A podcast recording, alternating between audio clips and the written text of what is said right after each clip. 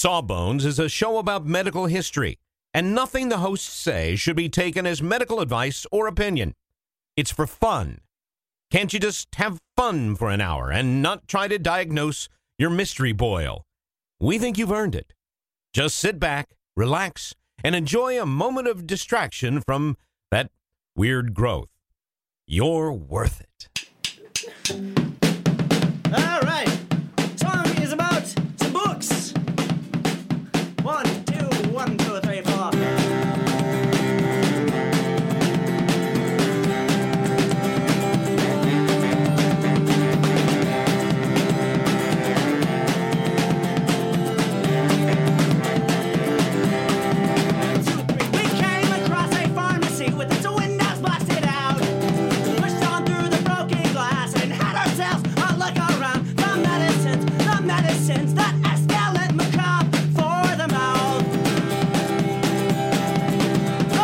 Hello, everybody, and welcome to Sawbones, a marital tour of misguided medicine. I'm your co-host, Justin McElroy. And I'm Sydnee McElroy. How are you doing, Sid? I'm hungry. Oh man, yeah. But- well, hi, hungry. Oh no. I'm dad. That's a dad joke. Yeah, That's why- a very daddy. Not I was- mm, not the daddy joke. That that's No, not it's a that zaddy, sounds different. A zaddy joke. Oh. oh man, I made the Did girls. you just call yourself a zaddy? Did I'm- you I just don't actually know decide if you're a that's zaddy? positive or negative. Um, I I made the girls so mad yesterday. They got got in the car after school, and they're both telling me how hungry and thirsty they are. And no matter what they said, I just keep telling them that I'm dad. Hi, hungry, I'm dad. Hi, thirsty, I'm dad. They were ruinously frustrated with me. It was uh, it was not a good scene. I don't know why I did it. Honestly, I just wanted the challenge. I don't know. I was intentionally poking the bear. Yeah, I wouldn't do that when they're hungry, Poke the bear especially until not. claws come out. That's what that's what Tay Tay says in Mad Woman, right? Thank you, New York Times Thank you, New crossword York Times puzzle. crossword puzzle. that, by the way, I meant to tell you, by the way, that peaked at like 47 on the charts. That is not our fault for not knowing that track. Okay. Uh, well, I Riley just would like have known it fine. I but, was like, going to did say, I like that we refused to ask Riley, No. Even though Riley would definitely have immediately known the answer to that. Yeah. Um, no way. Justin, we're Too not. easy. I want to talk about something else now. Okay. Is that how it works? You Mm-hmm. just do that? Okay. Yeah. Um. There, there's a topic that I realized we hadn't ever covered on Sawbones, and can I just say sometimes I'm not sure that we have, and I have to Google and find out if we have. Yeah. I googled to see if we had, and I can't find it. But I'm worried that I start to get worried that I'm wrong. I I heard recently from a listener that we may have done lice twice. Hmm. That we did do lice twice, I should say. We did lice twice. We did lice twice. Like, I wonder if it's different. It's probably very different. It's probably right? different. We had a much different. Why are you just now telling me don't this know. now I don't know. on the air? I didn't want to say it out loud. But so you said it out loud into a microphone that I'm recording on? This is very stressful. I have to go back and address this. I don't. I don't think there's any way to address it. It's out there now. It's out there in the Did world. two lice episodes. We did. We did. Um, I don't think we've talked about hepatitis C before. I know we've talked about hepatitis.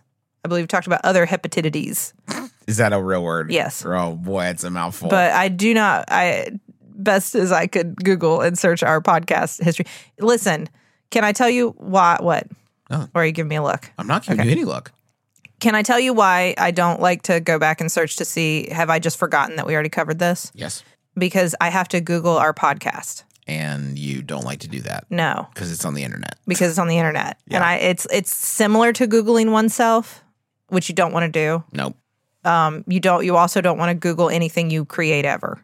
Yes. This is right. this is an this is an important rule. You put it in the bottle. You chuck the bottle in the ocean. You do the best you can every time and try to hope you try really hard. And that's that's what I'm doing. I'm trying really hard.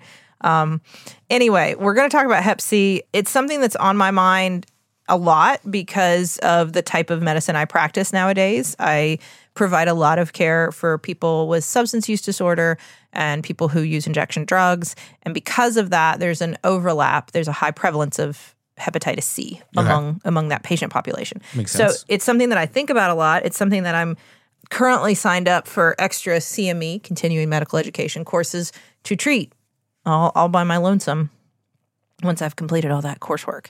You just love it. You don't you know you don't really have to do that. I thought you might find this interesting. what do you mean? I am I am currently in the midst of doing a lot of extra CME, a lot of and when I say that what I mean is like I'm paying for self-study courses and modules and exams that I take Okay. that I then receive credits for, which are important to maintain my licensure, but also like just for my own edification so that when I manage different conditions, I know I'm competent, but there's no like rule that says I have to do that. Isn't that weird? I did not know that. Like I don't have to have done this extra CME that I'm doing in HIV and Hep C so that I can manage these things. I just am I'm just doing it. for the fun? No, I mean like cuz I mean it's the right thing to do, but it's just weird that like you could also just manage those things if you have a medical license. That is weird, but Yeah. I think it's good. I mean, I learn about stuff all the time. I don't need to. I think it's great for your brain. It's a level of trust they put in me as a professional that I'm not used to like the my my profession getting. I don't Yeah. know. I'm not used to getting that as a professional. Anyway. um, but I am doing all the right stuff. Uh, and now it's it's a great story to talk about now when we're talking about hepatitis C because it's curable, Is that a new thing? relatively new. Yeah, I mean not like yesterday, but in the grand scheme of medical Well, history, last week, last couple weeks. no, not last couple weeks. Longer than that, but still newer. There are a lot of hepatitis viruses. We've talked about some of them on the show before. You're probably you've probably heard of them. The ter- the word hepatitis, by the way, just means inflammation of the liver. Mm. Any itis is an inflammation. And any HEPA is the litter. Yeah, the liver. Liver, We're referring to the liver. Hepatocytes Except for are a HEPA filter. That's completely different. it's a whole other thing. Hepatocytes, sites are like cells, and hepato liver cells. So he- hepa meaning liver, and uh, itis meaning inflammation. But then there are also viruses that can cause inflammation of the liver, and we cause that we call those the hepatitis viruses. Okay. Got it. Got it. There, it's uh, this one, Hep C, is a little RNA virus. It's in the uh, Flaviviridae family. We've talked about flaviviruses before, or flavoviruses, fla- whatever you want to pronounce it. You liked that, I remember. We the in that family, you also find things like Zika and dengue and yellow fever and West Nile. Other some of the other things we've Some talked about on the show stuff in there. Um, hepatitis viruses get their own little uh, genus or large genus, as it were, filled with just those specific viruses that tend to all primarily affect the liver. They can do stuff outside the liver, but they're mainly a problem Liver-centric. for the liver. Um, the way that Hep C works specifically, because each one has their own sort of little profile as to what exactly it does, how long it does it, how serious the complications can be, and how you get it. Um, the way that you contract Hep C is usually through some sort of bodily fluid. Those can be like pee or spit. Well, no, not not exactly. I'm talking more like blood Oh, or okay. or a sexual fluid exchange. nice. So injection drug use is a major, the primary mode of transmission. Um, you can definitely uh, contract uh, Hep C that way, and and many people do. Uh, sexual activity. Um, there are a lot of healthcare exposures as well. That's actually a bigger concern. I, when I say a lot of, I mean in r- relative to HIV, which I think is another worry people have when they get like a needle stick in a healthcare setting. Hepatitis C is actually more um, easily transmitted in that way and is usually more of a concern. So you do see people who got Hep C through a healthcare exposure. I knew um, a colleague who uh, had to sort of change at the time had to change their path in medicine to a different specialty because of an early career hepatitis C uh, exposure and then developing the disease. Oh my gosh. Yeah. So you can get it that way. You can also get it through transfusions, not so much nowadays, but this was a threat, right? Prior to us having good screening, Yeah. yeah, screening protocols for screening uh, transfusion products, any sort of blood product, you could get it that way. Um, perinatal transmission. Um, the virus primarily affects the liver, as you may imagine. Um, after anywhere from one to three months after you're exposed. So there can be a lag Okay. you contract hep C, and then it can be a little bit of time before you notice any symptoms. Those early symptoms, and not everybody gets acute symptoms in, um, immediately uh, in that initial infectious phase, Nothing cute about it. opinion. but you get like some nausea, vomiting, maybe a fever, maybe some muscle pains, s- uh, really non-specific stuff, right? Okay. Like stuff that you wouldn't necessarily know. Now, if you start to become jaundiced, or if your urine gets really dark because there's bilirubin in it, so it looks like dark orange, or if your stools change color, you would probably notice these things. Um, not everyone gets all of these symptoms though, so you wouldn't necessarily know you were infected. This is really important. I'm pushing this idea that you wouldn't necessarily know you got it because that still remains a major problem. People not knowing. And you want to freak people. You want to freak our listeners out a little bit more. No, I want to empower them with knowledge To that allows them to make Do freak out. Uh, i- informed healthcare decisions about whatever screening tests they may need. Fair enough. Okay. So you wouldn't necessarily know if you had it or not. Right. Okay. Uh, some people can progress to liver failure in that initial acute phase, but the vast majority do not. That's pretty rare, actually. And there are some reasons why somebody might be more likely to develop the more severe complications, like if you also have another type of type of hepatitis, like Hep B or something, or if you're also co-infected with HIV, um, if you uh, have damage to your liver already from alcohol or something like that. So there are some reasons why you may be at higher risk for initially having a more serious course. Most people, you get the acute symptoms, they go away.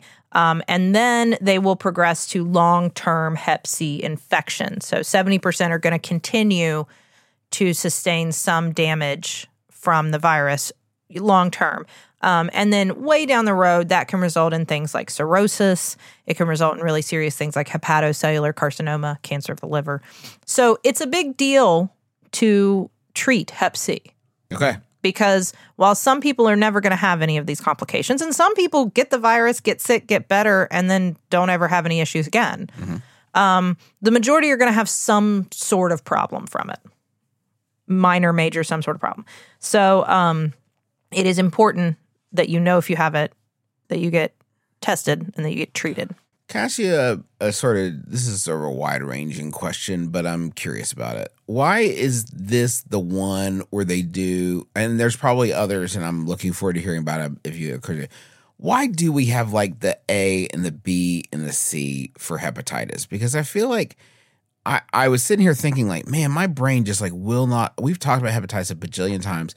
My brain just like will not absorb the the what hepatitis is and does. Like I can't hold on to any facts about it. And I'm I feel like it's the A B C thing. I think it's like kind of confusing. And I don't know if there's like other examples of us doing splitting things up that way or or what's the purpose? We we split them up sometimes by genotype like that. Um, well, no, that's not genotype. We split so we split them up by species, and then we can also split them further by like genotype, and then split them even even further by like sub subdivisions of the genotypes. There's lots of different ways to split up, and I mean all of them. I shouldn't say all. The vast majority of viruses are split up like this. Okay. Um, I think the reason that you hear about it more with hepatitis specifically is because they're very common, well known mm-hmm. viruses. And some of them use numbers, and I don't know. Like I mean, like- nineteen. Yeah, yeah. But like, we also didn't talk about the other. Well, that was because it was 2019. Oh yeah. Okay. Yeah, that- fair. Yeah. But we also didn't talk about like a lot of the other strains of coronaviruses before because most of them weren't a big deal. Now, when when they were a big deal, we did talk about them, right? SARS, yeah. that's a coronavirus. Yeah. I just yeah. I just feel like the the lettering thing I don't. kind I, confusing. Uh, it's just a way to denote different ones that have slightly different modes of transmission and uh, different concerns. Should a person get them? Okay. Um, that that satisfies but yeah, no, it's not. It's not unique to hepatitis. I just they're very common, and so we talk about them a lot, and they're more serious too. There are some viruses that are very, very common, and we almost never talk about because the vast majority of the time they don't do anything. Again, I referenced coronavirus prior to COVID nineteen. Had you heard the word coronavirus prior to then? no. Okay, you have had a coronavirus prior to COVID 19. I had to. We, statistically, we all have because for most most of the other versions, it was a common cold. Right. So anyway, Anyway, sorry. Sorry. no, that's okay. It's a good question. It's a good question, and it is. It does make it harder to remember. I think what they all do. Um, other than generally, if it's a hepatitis, it's going to do something to the liver. Okay. That's good enough for me. Yeah. Uh, we can't find evidence. So the hepatitis virus only survives inside living organisms. So it's hard to find like clear evidence that we have had hepatitis around since ancient times, right? Because like those people are dead because they're ancient. That's true. Yeah. Um, there's some evidence, like we always try to link this stuff to primate viruses. That's typically the way we go. Um, Primate, did you say? Primate viruses. That's typically what we think, right? Like this was, they're probably the early precursors to our human Hep C, probably was some sort of primate Hep C or something like that, right? We're not sure. Maybe there, but nothing's been conclusive. So it, it could date back millions, you know, 35 million years. It could date back like 400 years. We're not really sure. I hope nobody had to work very hard to obtain the information you've just passed on to me because it's kind of pointless. I don't know. I feel bad for whoever researched that because they got to the end of that and they're like, guys, That's not I feel like I just wasted my time. Like, I don't know, 400 or a bajillion. I don't know. I feel like we know less about it than when I started. I'm going to go. I'm going to go into math. I get well, math. it's always interesting to see like where the to trace the sort of family tree of these Not- viruses. But See, not always interesting because sometimes what you end up with is 400 years or maybe like a bajillion years. So that's not always interesting, I would say. okay, well, in this case, maybe it's not interesting. okay. So the other way we can kind of tell how old something is is by looking for like records of the symptoms and saying like, oh, well, they didn't know what this was called yet, but we can look back and see that sort of like constellation of symptoms in a person and go, oh, I know what that was. It's this disease, this bacteria, this virus, right? It's hard with hepatitis in general because the symptoms are really nonspecific. It's sort of a longer time period, right? Like from that initial infection to when you get symptoms to when you might have serious complications can be such a long, drawn out process right. that at that point, connecting it all without knowing the disease causing agent would be very difficult. Um, and there are lots of things that can cause liver failure. So it would have been really hard to, to blame it on anything. Um, what is interesting, I think, is that we actually would would discover what would be one of the first treatment regimens, not not so much what we use today, but one of the first real breakthroughs in treatment of Hep C uh, was actually discovered before we knew about Hep C. Um, we figured out that first. That's wild. Yeah. So um, there there's something called interferons, which are Oh, actually Yeah, that was. Oh, man. We didn't talk about that during COVID, did we?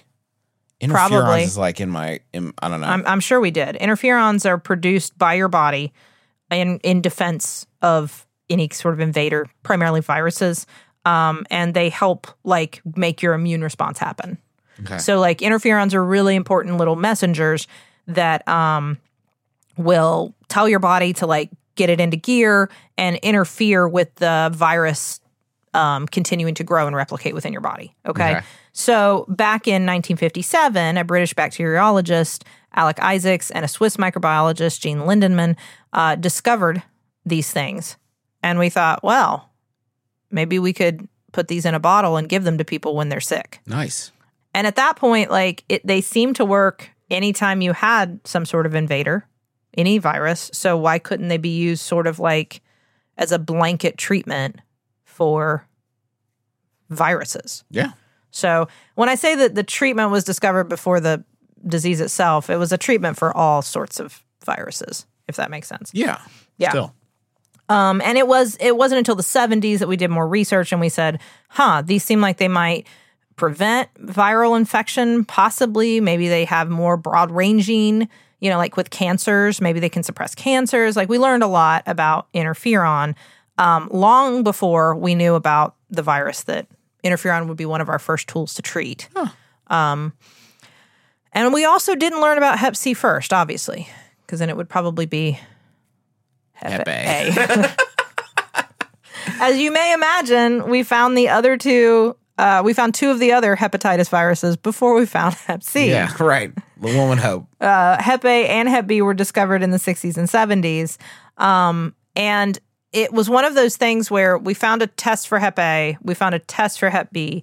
We started finding people with like what we saw is like a transmissible liver disease, mm-hmm. epidemic liver disease. People were getting liver disease and it wasn't from some other environmental cause because it was in such it was spreading. And so from like from the from an epidemiological standpoint, we could look and go, okay, all these people got this liver disease. Something is contagious here. So we test them for Hep A, it's not that. We test them for Hep B, it's not that. And then we go, there's something we don't know about yet. It's And a that was- new hep. That was the next journey that it took us a while to go on was we know there's a virus. We know it's probably like these other two. but we can't see it or grow it or find it. Now, okay, is there a Hep D? Yeah. Is there a Hep E? Yes. Is there a Hep F? No. Good. that one I didn't like saying Hep F. Hep Hep F. If that sounded bad. No. Uh, so so we knew there was. Hepatitis was X is what I would like to have someday, but it seems like we're a long way away from that. It just seems like if I was going to have a cool cyber disease, it would probably be hepatitis X. yeah. I mean that does, and hep- maybe hepatitis X is when it starts to work in our favor. Oh, that's the good one. That's the good one. That's the one you want to have. So anyway, we knew there was a cause of liver disease we were missing. It wasn't one of these two that we know about, but we didn't know what it was quite yet. Okay, And I'm going to tell you how we figured out what it was, but first we got to go to the billing department. let's go. The medicines, the medicines that escalate macabre for the mouth.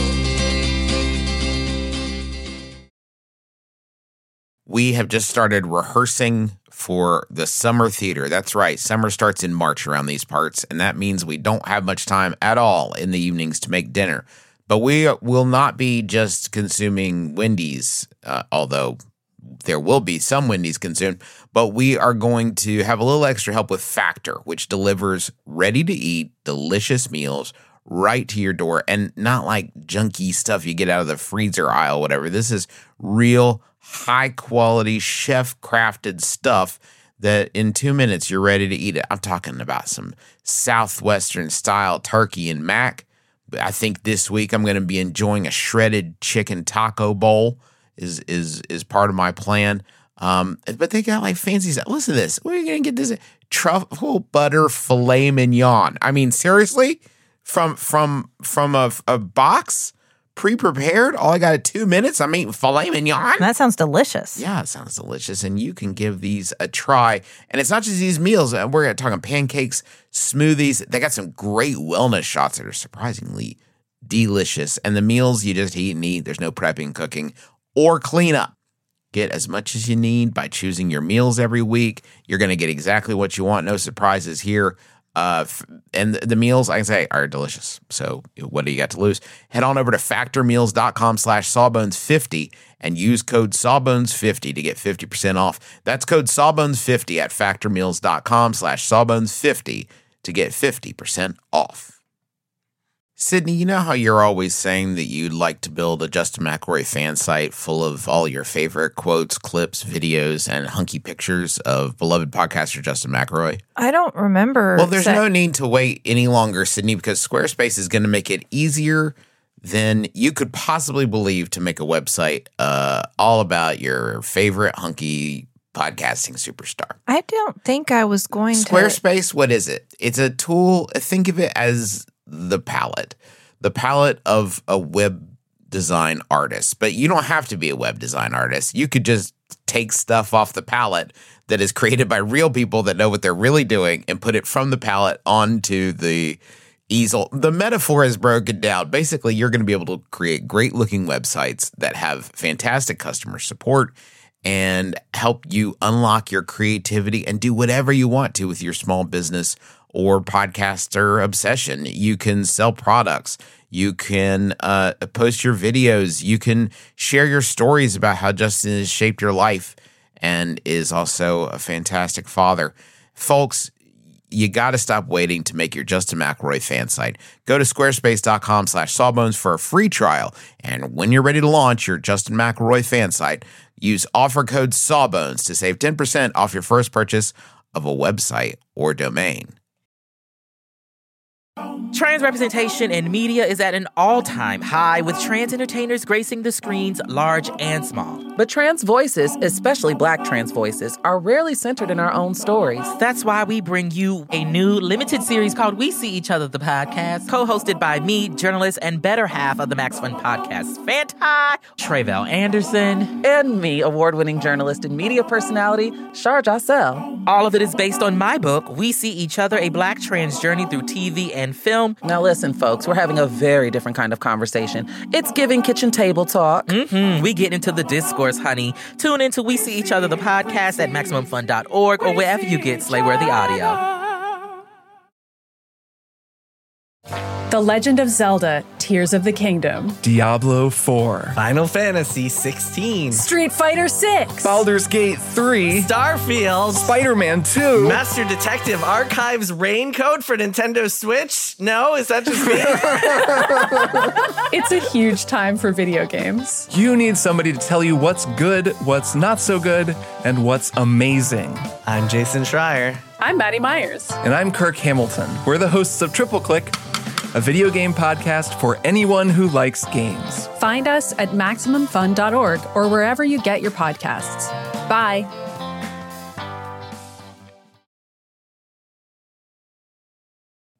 All right, Sydnee, fill me in. Okay. Okay. So it's the mid 70s at this point. Uh, we know that there is something happen, especially like a lot of these cases, as you may imagine, were related to transfusion, to the transfusion of blood products, because this is before we had good screening for stuff. So you would get a blood transfusion and then you get liver disease afterwards. Right. And so we started to screen and we saw, oh, some of these cases we can pin on Hep B largely. Uh, but mm, there's something else here. Something there's something different. there's something different. It's a little bit off. It's a little different. Um, So the chief of the infectious disease section at NIH uh, at the time, Dr. Alter, uh, started like teasing this out and like basically pointed out that I have all these cases of transfusion related liver disease. You know, I've linked them to that. I can't find another cause, and they definitely developed it afterwards. And they are negative for Hep A or Hep B. And basically, they said, okay, well, we'll call it non A, non B hepatitis. Oh, that's wait, non A. Okay, non A, non B hepatitis. That's Yes. the best y'all could come up That's with. That's what it was. And then Not even non A nor B hepatitis. It was it was not non A non B hepatitis Neither is what it was A called. So we know you have a hepatitis. It's not A or B. That's the best we got for you. Sorry, bad luck. So it took it was it would take a while. So this is the 70s. It wasn't until the late 80s that we made a lot of progress in that realm. Um, we knew it was there. That's so frustrating, right? Mm-hmm. We knew it was there, um, but we just couldn't see it yet. Why wouldn't they just call it hepatitis C? I don't understand. Well, they just didn't know. Well, they didn't. They didn't know enough about what it was yet to firmly place it in that position. Okay, but they are agreeing that it's a hepatitis and it's not A or B, and then they're just sort of like extending their pinky up to their cheek, like I'll never tell. it's like it's hepatitis C, dude. Just do it. The same doctor would finally use uh, new technology, molecular cloning, in the in 1988 to prove and announce, yes, we have seen it. It is there. It is hepatitis C. I I know what happened. Um, I know what happened. By today's standards, by the way, what we now know is that probably of those original cases that he had set aside and said these are due to non A, non B hepatitis, somewhere from 90 to 95% of those were hep C. I feel I feel like I know what's gonna. Ha- I know what happened is that Harvey Alter was like, maybe if it's weird enough, that I won't even have to call it C, and I can call it hepatitis Harvey. Oh, there we go. He was hoping that he could name it after himself, but he's like, ah, no, this is C. We all know it. Who doesn't want a hepatitis named after themselves? Hepatitis Harvey is pretty good. So at the time, so we needed a good test for it. Just because we had found it doesn't mean we had a good test for it, right? Right. Like this has been an ongoing challenge throughout a lot of medicine. You can talk about this extensively with HIV. We knew there was something there. We understood a lot about it, but it took us a while to have a good test for it. And so if you don't have a test for it, it becomes really difficult like Test for it. to well to know to stop the spread of it to protect So- people from it. Sort of like, um, well, we saw that with COVID, right? Yes. Places stopped tracking it, and then it and it just to- spreads. Yeah. yeah, We've seen all this in real time with COVID, um, and it was the same thing with Hep C. Now, at the time, um, in in Japan, the uh, Japanese Health Ministry was working on a hepatitis B vaccine.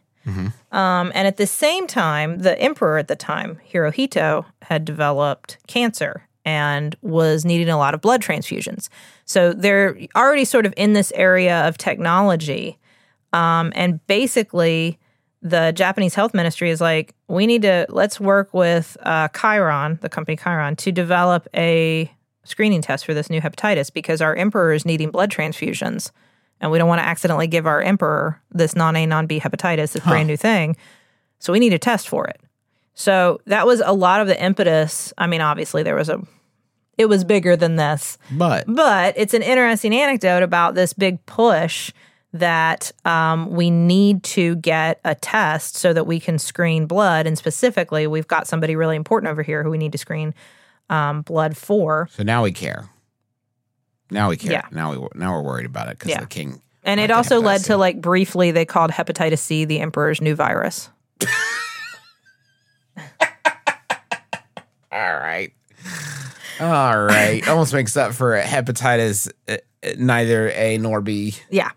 Um, and they and they there was like a lot of the company that did it was kind of like exclusive and secretive about it, like selling it just to the Japanese health ministry at first and all this. And um, and it's also not fair because it wasn't that the emperor had the new virus; it was that they were testing the it. blood for the. Um, anyway, so we know about the virus; we can test for it. These are all big big steps forward. And in, by the 90s, we really understood interferons, and we had a variety of them that we were in, developing for different viruses and eventually for cancers and all mm-hmm. kinds of things. So throughout the 90s, you see various treatment protocols being approved by the FDA for hepatitis C using different kinds of interferons. So they're based on things we already ha- make in our own human bodies, and then they synthesize those, make them, and sell them for large amounts of money. Um, and th- so that was part of the problem with a lot of these early treatment protocols. They were extensive, long courses of injections of, of IV medications, um, like year long, some of them, um, multiple treatments. They have lots of side effects. Under best case scenario, like half were successful. In the best cases, you know, so it wasn't these were not going to be it was very clear early on like this is probably not going to be the mainstay of treatment um and and what was also interesting is that the companies who made these early medications these interferons actually and this is such a double-edged sword they actually did a lot of work to create public awareness about hep c and i would say um, fear they created patient advocacy groups For for what? to uh, put pressure on public officials to demand more more diagnosis and treatment of Hep C. This wasn't a grassroots effort from patients up. This was large pharmaceutical companies creating The hep the hepatitis C. panic, Panic. among patient advocacy groups that weren't real. They were all funded by pharmaceutical Oh my gosh. Yeah, it was, uh, and like it's so tough because like the reason they were doing that is because they had an incredibly expensive drug that could be very lucrative for them if only people knew it existed, and then also if they were scared enough to go get tested and find out they had Hep C and then seek the drug. So nefarious motivation, but like we do want people to be aware and get tested, Right. not to be scared, but to be informed and make good decisions again. But like the the point was very much to like, okay, then they'll then we are driving consumers for our product, Ugh. Which you know is it's weird to see the pharmaceutical companies doing something bad. That's so wild. well, and it, I mean, let's just like again, and I I know I could say this, I'm blue in the face. When you have a for profit healthcare system, the motivations of these companies are always going to be for profit. Um, so the we finally were able to, you know, it's interesting. We had still not grown, so to speak, the virus. If you can grow a virus, propagate a virus, whatever word you want to use, because not is it living, is it dead? It's it's a it's a zombie. It's somewhere between. Um, we didn't do that until 2005 when we were actually able to culture it in cells. Um, and being able to do that, like have like grow as much of the virus as you want, more or less, is really important if you're going to develop better drugs Because you moving gotta forward. you gotta have the target dummies to, Yeah. to beat up on. You can exactly. Right. You need the dummies, and you also can like. I don't want to. I mean, I'm not literally take it apart and and look at it, but like, sort of on a molecular level, you're you're getting to look at all the pieces of it to see all of the places you could stop it, all of its weak points. You know, Butthole classic one eyeballs. viruses are not like the Death Star. There's usually more than one one place. Can you make it about sports? A sports one would be easier for me to sort of wrap my head around. So uh, they they started after that. You started to see brand new antiviral drugs being marketed again. Still, like they were called cures, but we weren't quite. It would take us a while um, before we got to the point where we have what we can confidently say are cures for this infection now. Um, it is interesting that there are some areas where hepatitis C was particularly prevalent, specifically in Egypt. They had had this big campaign to uh, eliminate another illness, schistosomiasis, and in um, trying to treat everybody for this, they used needles that had not been properly sterilized Oh, and actually gosh. led to a very large hepatitis C outbreak. Again, before we knew it was Hep C, we, we it was we were still calling it non A non B hepatitis, and before we could find it and all that kind of stuff. Um, the people who Was it eventually typical to reuse needles back then, or was it just because it was a resource limited situation? Um, so probably at this point we're saying it was not typical, but yeah, limited resource situations. And then also like sterilization prop you can have the best of intentions and your sterilization procedures fail.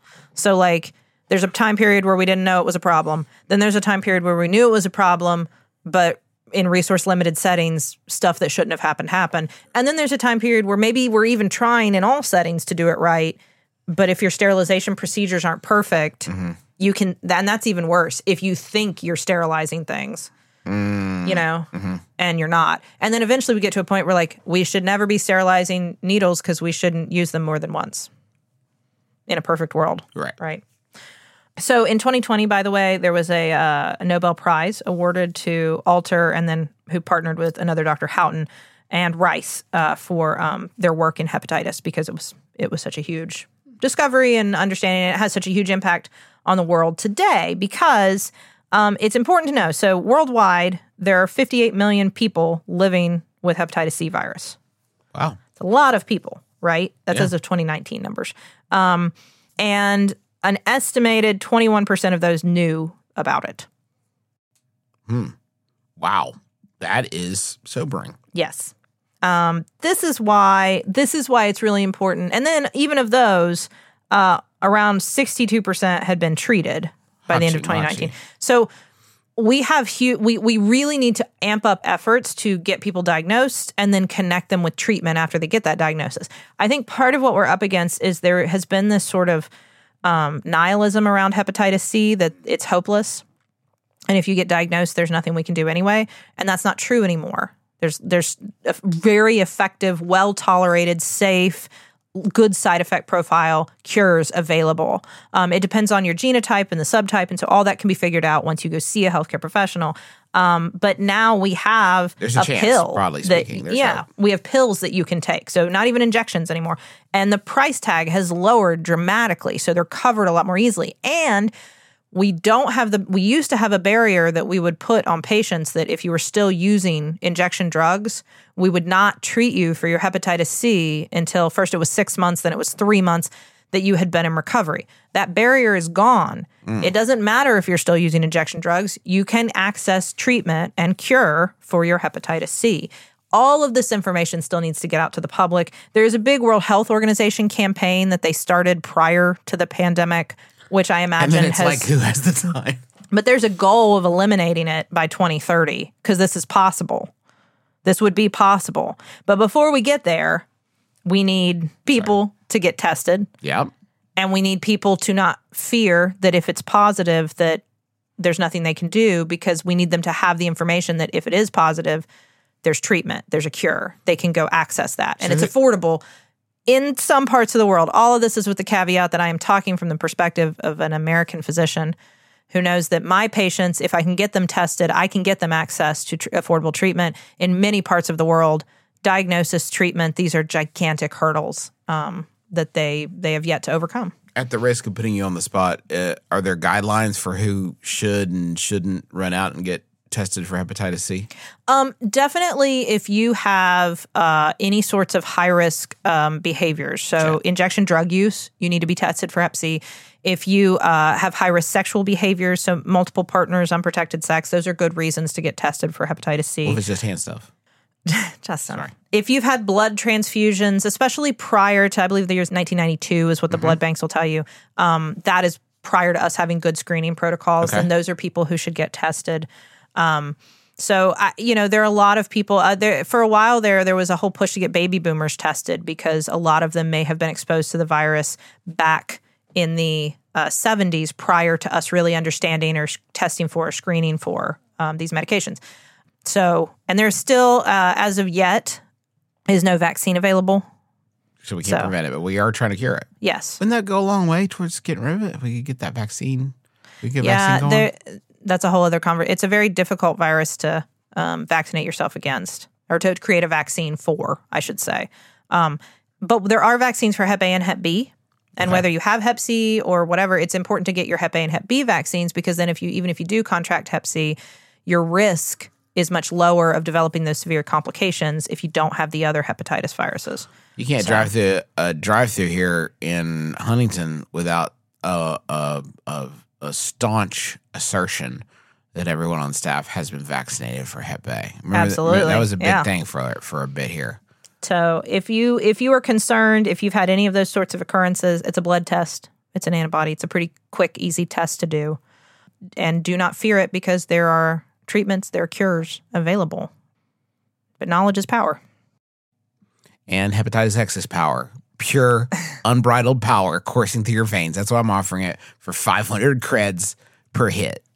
This is a scene from my future Uh-huh. dystopian novel, Hepex. Um, thank you, man. I, I actually need to take the time to write that. Hey, everybody, thanks for listening to our podcast. Please don't steal my Hep X idea. Uh, we hope you've enjoyed yourself. We hope you learned a little something. Go get tested if you're in that that uh, that that demographic, if, for lack of a better term, that Sydnee was was describing. It's better to know, I think. Thanks to taxpayers for the use of their song "Medicines" as the intro and outro of our program. And uh, oh, hey, do you want to come see us perform?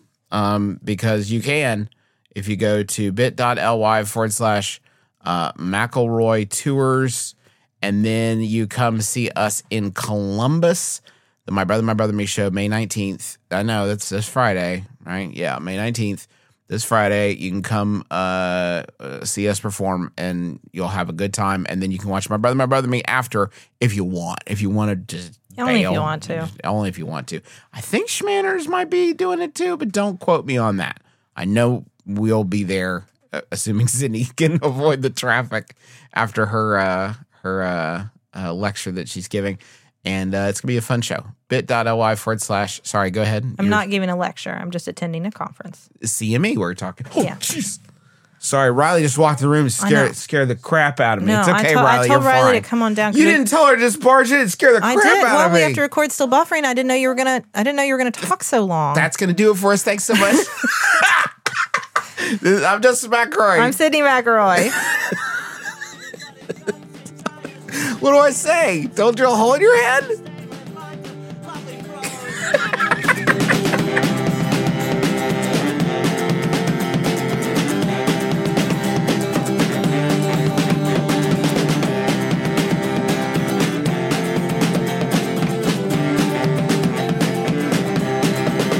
All right. MaximumFun.org. Comedy and culture. Artist owned, audience supported.